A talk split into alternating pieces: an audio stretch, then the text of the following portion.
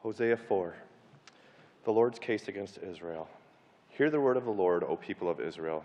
The Lord has brought charges against you, saying, There is no faithfulness, no kindness, no knowledge of God in your land.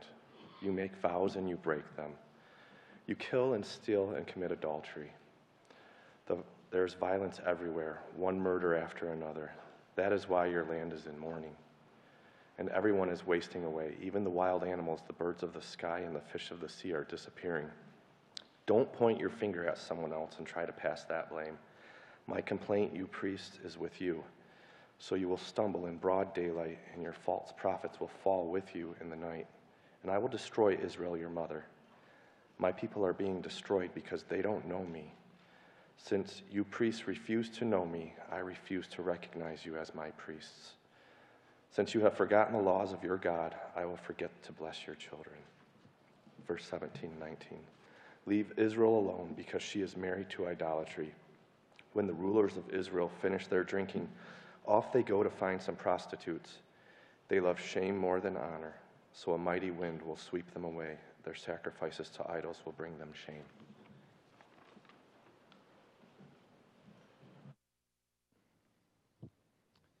Let's pray.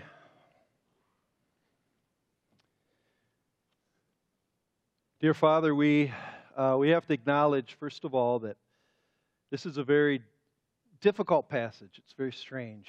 And we ask through your Holy Spirit that you'd open our eyes to it. Help us also, um, help us all listen to what you want to say to us specifically.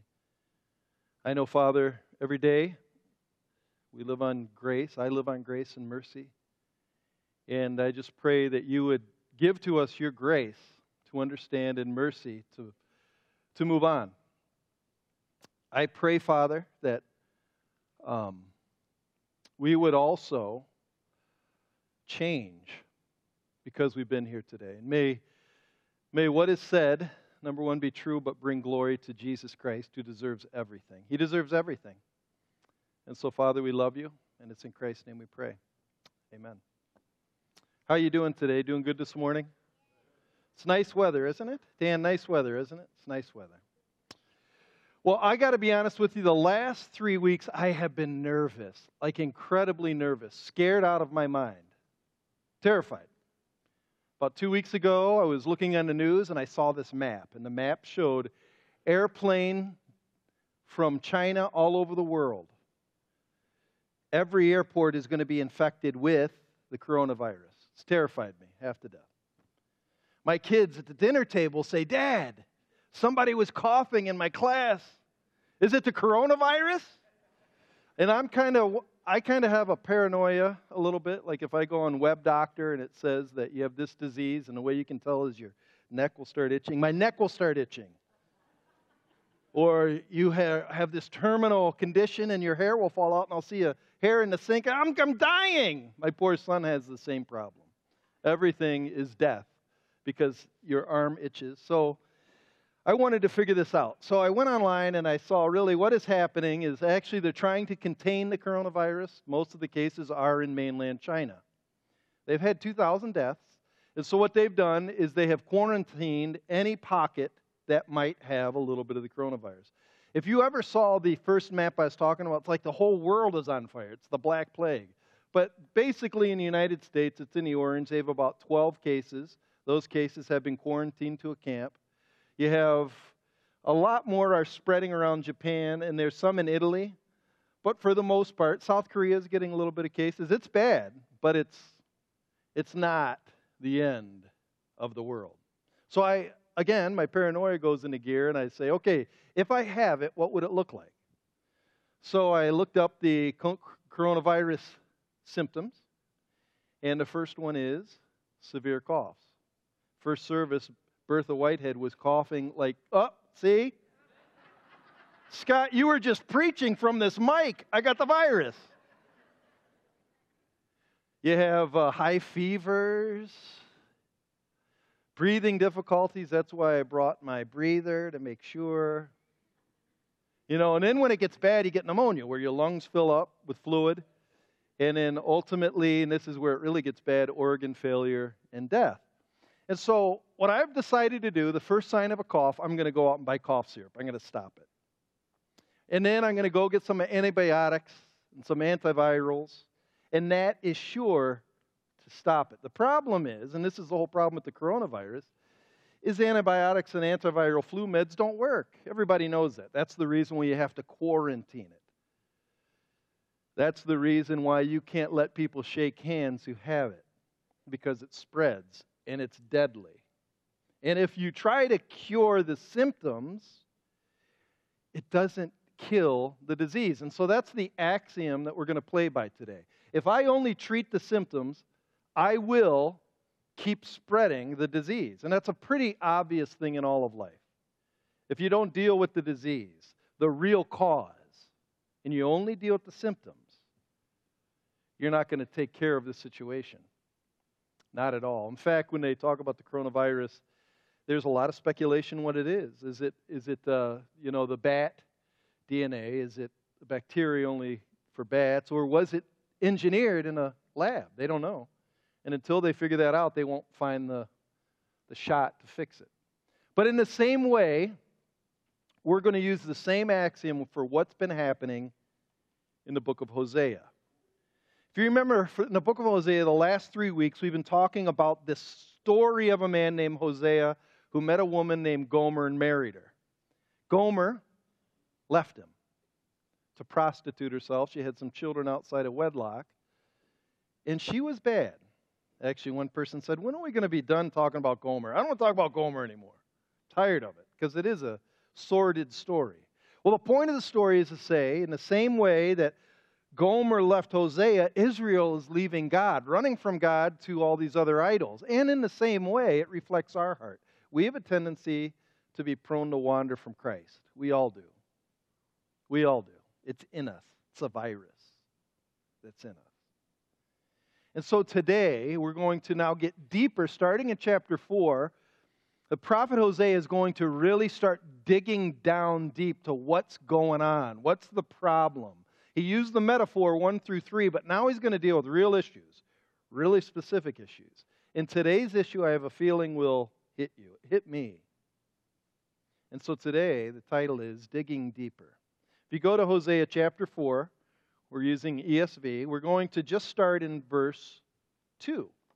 Because in Hosea chapter 4, verse 2, a virus has taken over and Israel is messed up.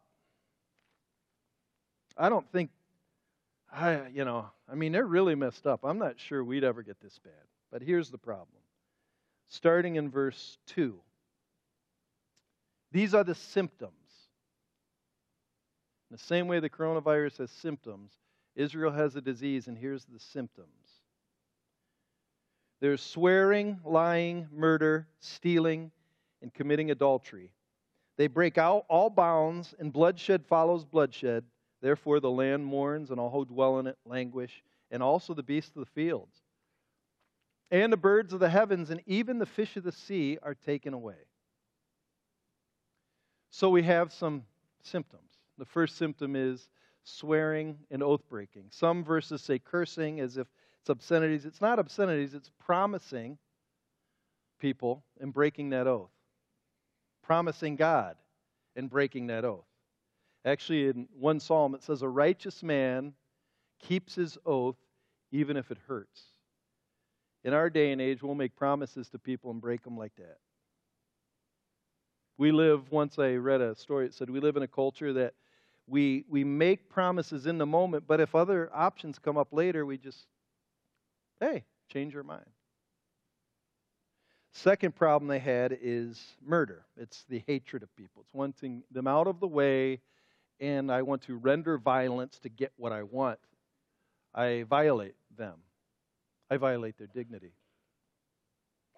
Stealing is part of the murder, but then you have adultery and sexual violations. Actually, it was really bad at that time. Look at verses 13 and 14.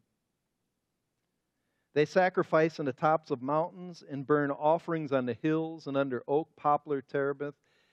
because their shade is good. Therefore, your daughters play the whore, and your brides commit adultery, and I will not punish your daughters when they play the whore, nor your brides when they commit adultery, for the men themselves go aside with prostitutes and sacrifice with cult prostitutes. So, what's happening is they are worshiping idols, and one of the ways they worshiped was sexual immorality with sometimes cult prostitutes, but they would go to these open fields and have sex. So you could say it like this the problem they had was just they had a lack of sexual morals and deviant behavior, and they weren't, they had no problem, no shame. No shame in their deviance, no shame in their perversion. And even the leaders were the ones who started it. And then it says, it went all the way down to the full brutality of life. That's why you get verses 3 and 4. It talks about how the land mourns, the animals mourn, as if God takes his blessing away from the people because Israel was really, God promised he'd bless their land if they were obedient. Because they're disobedient, he took his hand off, and chaos ensued. That's not like our culture at all. I'll, I'll read it, though, like a culture that was like this. Back in the mid 1700s, in London, England, there was a man by the name of William Wilberforce. There's a great book and movie called Amazing Grace about William Wilberforce, how he stopped the slave trade. But it talks about the British culture at that time was a religious culture.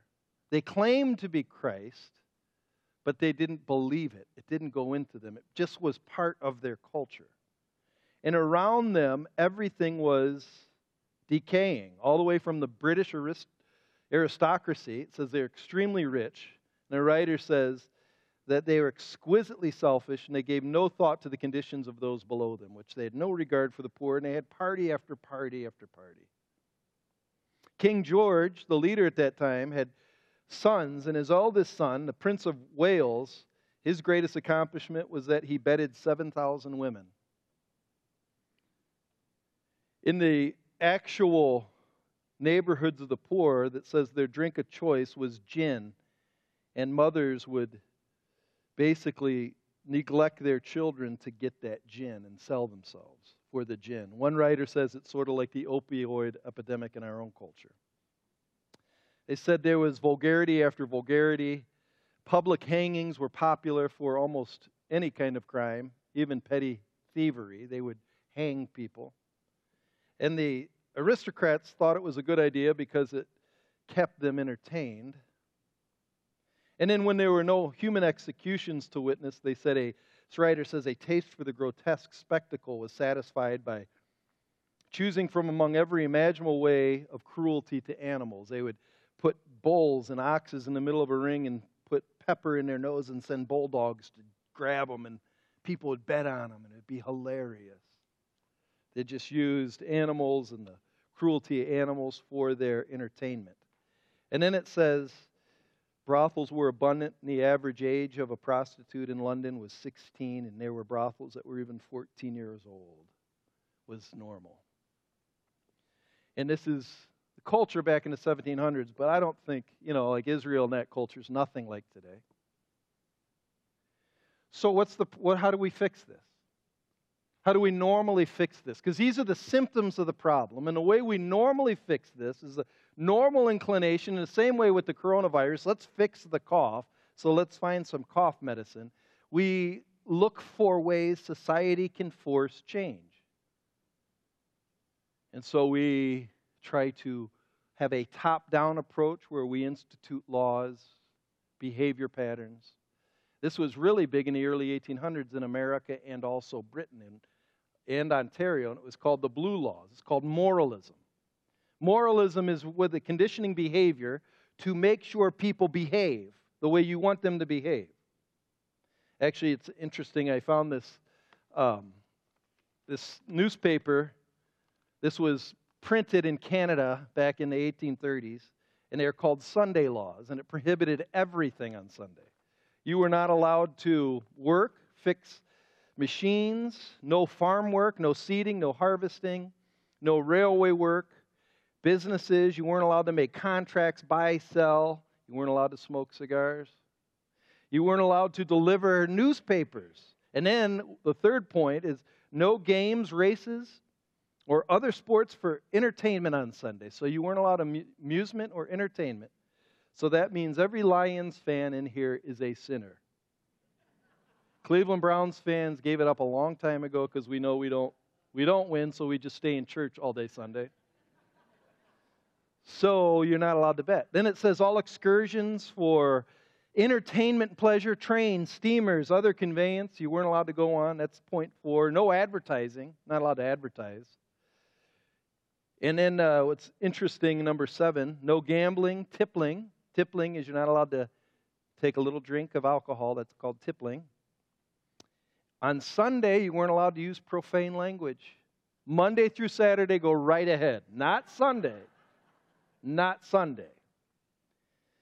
All public meetings were canceled except for churches. And then number nine, no hunting. This is a tough one for Jared Doty. No hunting, shooting, fishing, and bathing in a public place in the sight of public worship.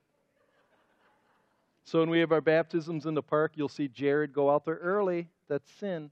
And then on the very bottom, the penalty for each of these actions from $5 to $25. And that was instituted, and the purpose was to make people moral. It's outside, so it really has three conditions it's outward pressure to conform. Churches are great at this, especially churches in the early 1900s. You better dress right. You can't, you know, not wear a suit, tie. Women wear dresses. And then if the outward pressure with law doesn't work, you use contempt, judgment, shame. And then you ostracize. It's a powerful tool to, to cause behavior the way you want it. The problem with this is the people who are the most behaved become the exalted righteous, those who are the best.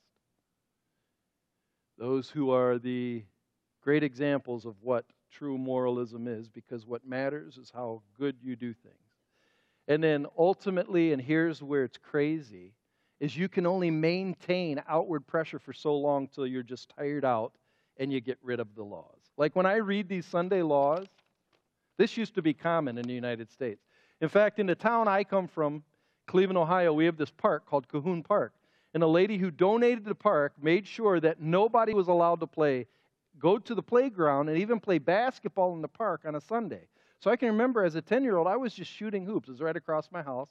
I was shooting hoops just in my shorts and a t shirt, and a police officer kicked me off from shooting hoops. And I'm like, why? Well, it's in the laws, it's the code book. If she's going to donate this, you all need to be moral. And the problem with this is often these rules are given to people whose hearts could care less. And then what happens after the second genera- generation, third generation, they just throw all the rules out. That's why a lot of people left our kind of churches. Their kids don't ever come back. Because parents are sometimes really good at looking good on Sunday but going home and is there joy in this? There's really no joy in this. It's a lot of stones thrown. And I think we all have that tendency. That's the failure of moralism because moralism is only dealing with the symptoms. So we need to go deeper. The same way with coronavirus, we better see what's causing it to, so we can deal with it. What is causing all of this problem in Israel? Well, there's, there's a deeper problem going on. And the deeper problem is found in verse 1. Hear the word of the Lord, O children of Israel. For the Lord has a controversy with the inhabitants of the land. There's no faithfulness or steadfast love, and no knowledge of God in the land.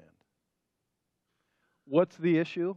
They don't know God. It's about relationship before law.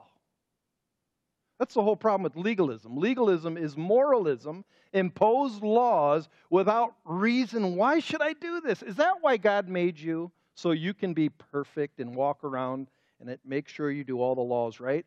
Or did God make you because He wants you? What's really interesting in, in verse 4, um, no one, let no one contend, let no one accuse, for with you is contention. And the NLT, verse 4 says, don't point your finger at someone else and try to pass the blame. That's what moralism does. If I can make it, then I can point the finger. This is saying, no, priest, basically, he's going to talk to the priests here, the leaders, but to all of us. Start down here. And when you're with God, when you know God, you get exposed.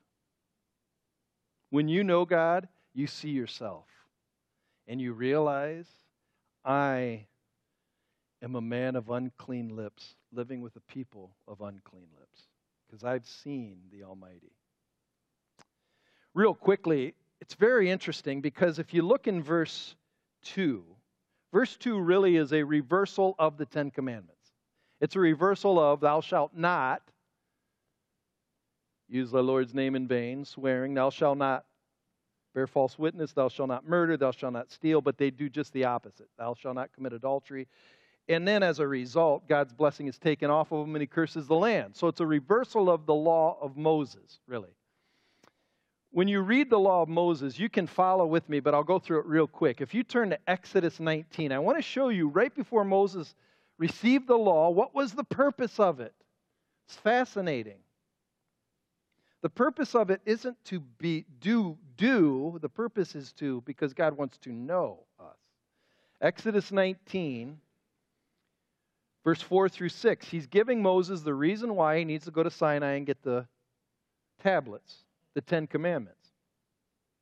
And he says in Exodus 19:4, "You yourselves have seen what I did to the Egyptians, and how I bore you on eagle's wings and brought you to myself." That's where he begins. I carried you because I love you. Now, therefore, if you indeed obey my voice and keep my covenant, you shall be my treasured possession. I want you. And, you know, then he says, and everything on earth is mine, and I'll give it to you. I just, I want to take care of you. This is a relationship. He's, he's reaching in relationship, and you shall be to me a kingdom of priests and a holy nation.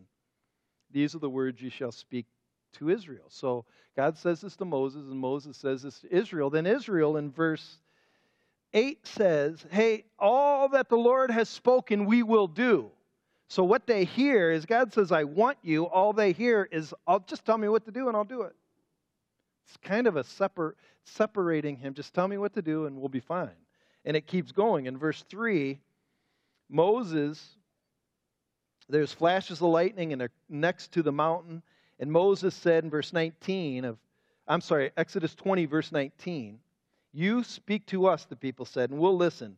But do not let God speak to us, lest we die. So the people said, Moses, you deal with God. Don't let him talk to us. Just you. You deal with him. So more separation. Just tell us what to do. That happens actually, if you go to chapter 24, they say it again in verse 3. The people say, with one voice, all the words that the Lord has spoken to us, we will do. It's an issue of doing. It's moralism, moralism. But Moses himself in chapter 33, watch this in verse 11. Exodus 33 11. The Lord used to, uh, used to speak to Moses face to face as a man speaks to his friend when Moses turned again into the camp. So Moses spoke to God as a friend. And in Exodus 33 18, and because Moses was God's friend, all he wanted to do, he says, Please He's talking to God, please show me your glory. The difference between Moses and the people is Moses just, the people just said, Tell us what to do. Moses said, God, I want to know you. I want to know you. And I would say this the moment you start seeing your life as a set of rules, you probably have lost God the moment you start seeing other people and how they failed, you probably have forgotten how you failed in the sight of God. And we always have to be brought back to that. Because I would say all of us, even me, have a tendency to judge. It's in us. And what happened here at this time, if we go back to Hosea 4, the people who were supposed to, to bring people to God, the priests, the teachers, they didn't. So you can say here in verse 4 Yet let no one contend and let no one accuse, for with you is my contention, O priests. You shall stumble by day, and the prophet also shall stumble with you by night. And I will destroy your mother. My people are destroyed for lack of knowledge, because you've rejected knowledge. He's talking to the people who are supposed to teach. I reject you from being a priest to me, and since you have forgotten the law of your God, I'll also forget your children. At this day and age, God would speak to the people through the priest. They are given knowledge of God, and they have the responsibility to give out the knowledge of God. Did you now we, know we are priests, all of us, called the priesthood of believers? You are given the knowledge of God through the Holy Spirit. You are responsible to give it out. In this day, they didn't care. They basically started running after the culture around them instead of following God. And because of that, because of that, the priests didn't teach by day and the prophets didn't teach by night. The way I like to take that, by day is when it's easy, when it's bright, when it's daytime, when we can. We need to teach. That's why we try, even in our church, to have regular, you know, Sunday services and in Bible studies and ladies' if gatherings and try to tell you to keep doing these devotions at home because you can. We have free worship now. It's amazing. We are worshiping God by day. We need to teach Him by day. A prophet, though, at this time was stumbling by night. A prophet's job is when you see things in the culture shifting badly, you need to stand up and say something. These people weren't. They, it's called the watchman on the wall. They are supposed to see when the enemy's encroaching at night, and they're supposed to say, hey, everybody, they're coming. And the prophets at this day would see the change in culture and not say a word, not say anything, because they want to be liked. So, the problem with this, the problem with this is they've forgotten the laws of God. They forgot this. We have, there's two kinds of books, the way theologians say it. There's called the book of works, which is God's creation. Every day, his creation is screaming his name in the skies. Day after day, they pour forth speech. It's his works. It's, he also uses logic, common sense, what you see in nature. But then there's the book of his word, which is special revelation. This is how you know him. I had a I had a teacher at Moody who was uh, this old guy had a gray beard. He looked like a philosopher, you know, no no hair on his head, little glasses, and he'd walk into class like this, kind of old, and he'd look to the ground. You know, some guys that really think a lot look to the ground, you know, and he and he talked like this, and he said, most days most days I feel like I'm an atheist. I don't know if I believe anything. He says, but you know what I do? I grab a cup of coffee and I open up the Gospels and I read about Jesus and I believe again. We need to read about Jesus. We need to know Jesus. But the problem is the people at this time didn't want God, so what happened to them is they exchanged him. So they got rid of him. They didn't want them. So what do they have? They've got, according to Romans, they suppress knowledge. And a lot of people do this. If you don't really take the living God, learn about him, you're going to then fall for any other God. And in this case, they descended into idolatry. Here's how you can tell when you descend into idolatry. Number one is you gain wisdom from wood or made up things you start believing anything. In this case, if you look at verse uh, 12, Hosea verse 12, 412, my people, and this is supposed to be ironically funny, but this is how dense they are. My people inquire of a piece of wood, and their walking staff gives them oracles. So they make an idol out of wood. They made it, but they go to that to give them information. It's kind of crazy. It's called an idol. When you exchange, get rid of God, the true God, all you have left is made up things.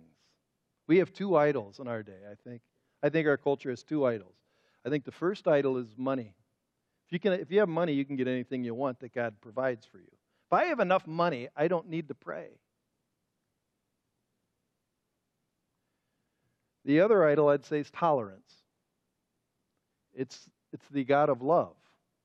Not just like what I mean by love is tolerant love. And the reason why is I can do whatever I want, and God still loves me, and you have no right to judge me.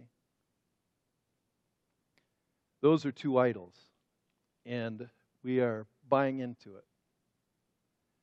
When you're an idolater, when you have the false idol, they can never give you satisfaction. Look at verses 10 and 11. They shall eat, but not be satisfied. They shall play the whore, but not multiply, because they've forsaken the Lord to cherish whoredom, wine, and new wine, which take away the understanding. And that's why they go to this piece of wood. And the idea is verse 10 they're not satisfied because truly the only thing that satisfies is the true living God. When the living God, when you believe in the living God, what happens is the Holy Spirit lives in you, He dwells in you. Even when times are hard, He gives you the ability to hope by His word and faith. But when you don't have Him, you got to scramble to find hope. So some people scramble to alcohol and they keep drinking and drinking. And if that's not enough, they go to heavier drugs. But it's em- you're empty. You'll never be satisfied. Some people go to sex, and the problem with sex is it doesn't satisfy. So what people do is they invent new modes of it. And they'll start claiming different kind of genders so they can experiment with other things. But it never satisfies. 1 Corinthians, 2 Corinthians 4 7 says, We have this treasure in jars of clay. So we are jars of clay. So we're like a broken piece of pottery. And if you pour God in there, we have this treasure in jars of clay to show that this all surpassing power is from God and not from us. He will keep it together. But if you pour other things in there, we're cracked and they fall out. So you got to keep filling. And they never hold and people try everything, and it's not satisfying. And then here's the problem is because it's not satisfying, they, they're so hungry that it warps their morals. So they're going to try anything. And so they change the laws to let anything. And that's what's happening now, is laws are being changed to let anything. Look at verse 7. The more they increased, the more they sinned against me. I will change their glory into shame. It's, I'm going to embarrass them. Evils, Isaiah 5 5 says, they will, evil becomes good, and good becomes evil. Hunger warps morals. And I already read what they did in 13 and 14. So when you don't have God, you got to go for something else. And that something else never satisfies. One of my, one of my favorite stories of miracles is when Jesus uh, multiplied the loaves and fishes, and it says he multiplied the loaves and fishes, and after they ate, they were satisfied.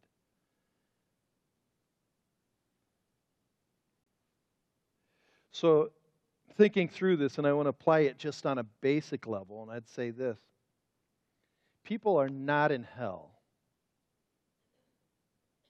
People don't go to hell because they've sinned. It's because they've rejected Jesus. There is this idea that I will live eternally if I do more good than bad. That's moralism. I, have been a better person than, you know, that person over there is not as bad as Hitler, so they should go in. But the problem is the criteria to get into heaven isn't if you're good or bad. In fact, we're all bad. Romans 11:32 says God gives all men over disobedience so he can have mercy on them all. Like look, I I I'm a failure. I'm a sinner. I'm a fool. And it's still true. But I got to tell you, the reason I know, the reason I know I am I'm a citizen of heaven is because Jesus said, It's finished, Chris. It's finished. Moralism, it's never finished. I've always got to do better. But here's the deal this is the beautiful part. When it's finished, when it's finished, I will want to be moral. It's not, I have to be, I will want to be. Because I love him. I love him. It's sort of like this the way you can tell. The way you can tell somebody has the flu or a sickness is they cough. The sim- coughing is a symptom of the flu. Obedience to the Word of God is a symptom of love for God. If you love your mom and your mom asks you to do something, you'll do it because you love her. Moralism's killing us. We need to go to the source. To know God.